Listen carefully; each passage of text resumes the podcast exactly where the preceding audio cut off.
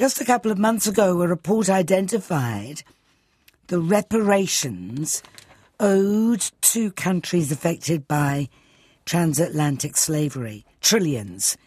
As you might imagine, the Brattle Group report on reparations for transatlantic chattel slavery was published by the University of the West Indies after a symposium held by the American Society of International Law. The report's been described as the most comprehensive state to state reparations analysis to date, and it concluded that if the UK alone is required to pay, um, that the UK alone is required to pay 18.8 trillion pounds in reparations for transatlantic slavery in 14 countries. About half the sum is due to Jamaica.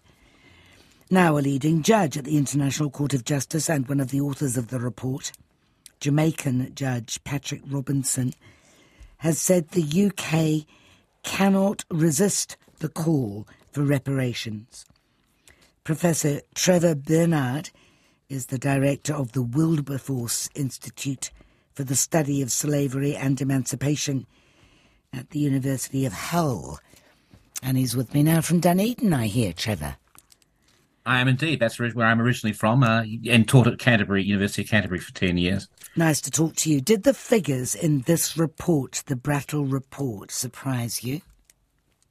Uh, they did surprise me, and uh, and uh, I, I, must admit I read the report with mixed feelings because I think the issue is very important and worth uh, dealing with. But and uh, but I don't think this report really helps the argument for reparations too much by putting forward figures uh, which are so large as to as to render the argument a, a, a little bit moot, um, it, it's one which is going to be dismissed by most uh, governments. I mean, the the idea that there'd be reparations which would be considerably more than the total GDP of of of, of, of European countries. Um, they're asking Britain to pay 18 trillion pounds, and the GDP of Britain every year is about three trillion pounds. I think they've put the total amount as 103 trillion uh, US dollars, which is I think close to the total GDP of the whole world. Um, the, the, report itself, I, I, I, I, didn't think very much of the, the report. I mean, it's written by four uh, economists, uh, members of the Brattle Group, uh, whose expertise are in things like telecommunications, um, recent uh, recent things, and certainly not experts in slavery and the slave trade. And you can sort of tell that by reading through the report, uh, where they're not up to the date with the recent literature, make some elementary mistakes. But having said that, I think it's very important to note that the issue of reparations, particularly in places like the Caribbean, is becoming more and more important, isn't, isn't going to go away. And the issue of slavery's role uh, in the making of the modern world, uh, in and certainly in the economic development, and let's take places like Britain, but we could look at France uh, as well, uh, and, and the United States. Um, if we look at the, the role of slavery, it's, it's hugely important.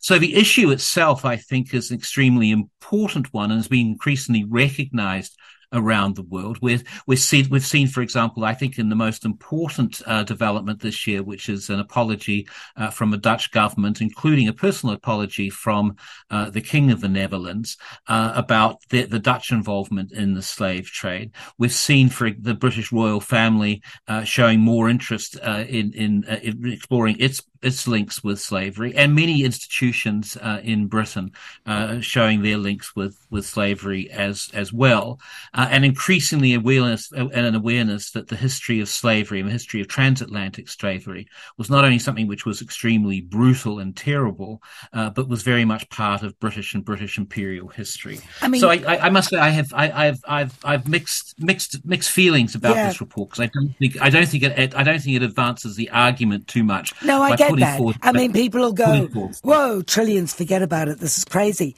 As Judge Robinson, well, right. As Judge Robinson pointed out, however, they're talking about something that went on for hundreds and hundreds and hundreds of years, and so yes. you know, if you're going to put a figure on it, then the figure is going to be like that.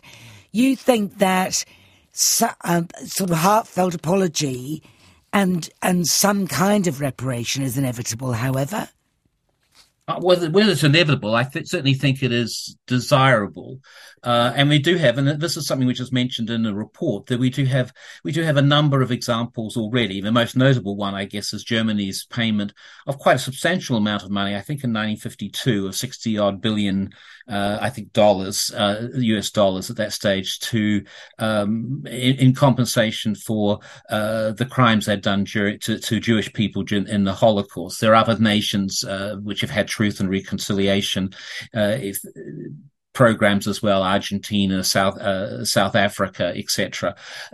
Certainly, certainly, I think the, the the apology is the most important, uh, and and and and uh, people in the Caribbean have recognised this in in the uh, ten point reparation plan by CARICOM. Uh, the first thing they say is a full apology, and I think that's very important the argument gets complicated when we start adding in money to it. And when you start adding in money which has huge amounts of sums, which are based on present day valuations uh, for past historical, past historical wrongs, um, it, it, it, gets very, very difficult. So I think there's a moral case for reparations.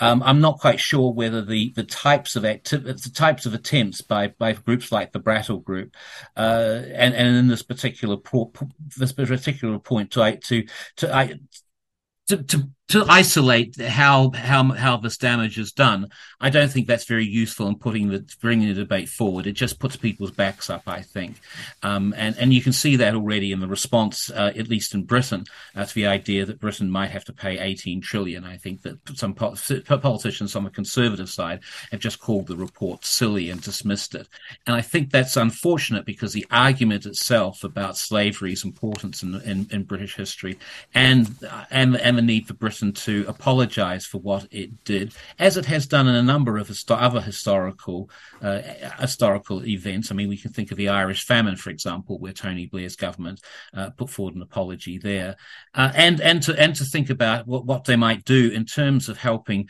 uh, places where slavery was very important, notably the Caribbean, but other places as well. I think that's very very important. So the issue is important. The report itself, um, I think, uh, muddies the waters I see that um, Buckingham Palace has announced that it's cooperating with the study into the royal family's historical yes. involvement with the transatlantic slave trade.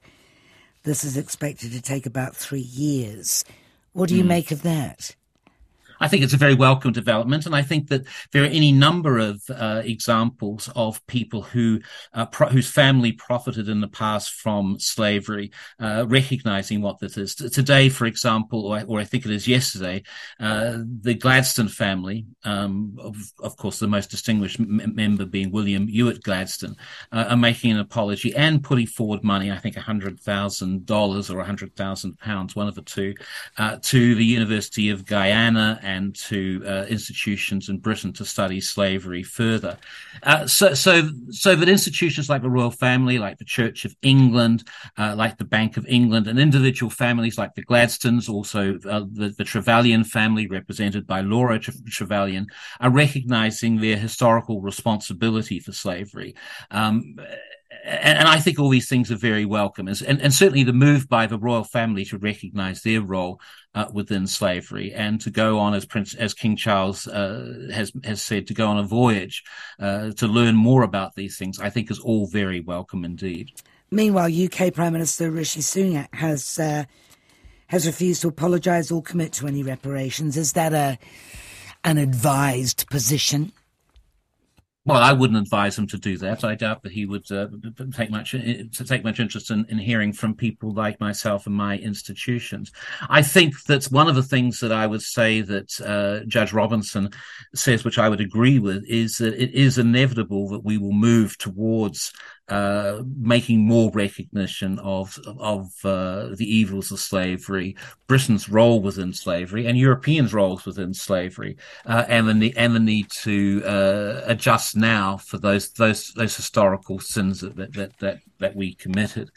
Um, so I think that I think that Sunak, Prime Minister Sunak, is uh, I'm, I'm, wise in dismissing this so so so quickly because uh, I don't think that, he, that, that's where the public is. I don't think that's where historic where, where researchers are, and I certainly don't think that's where uh, places like the Caribbean are. It's it's it's a sort of thing which just alienates people in those parts of the world for no very good reason. Just very quickly, the transatlantic chattel slavery—that's the expression used in the Brattle Report.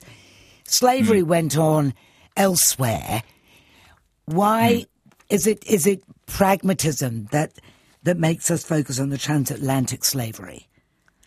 Well, it's absolutely true, and it's always pointed out that slavery uh, exists just about everywhere and over all time, and indeed it's very present today. Modern slavery, there are probably more people in slavery, although a much smaller percentage of the world's population. There are more people in slavery uh, today, or forms of coerced labor, which are like slavery, uh, than there was in the transatlantic slave trade. I think, though, that there are a couple of things about the transatlantic slave trade which makes it special, over and above the fact that it involved European nations and the United States of America in these things. So it's a place, it, it, it involves countries which have become very rich in part due to their, their, participation in slavery.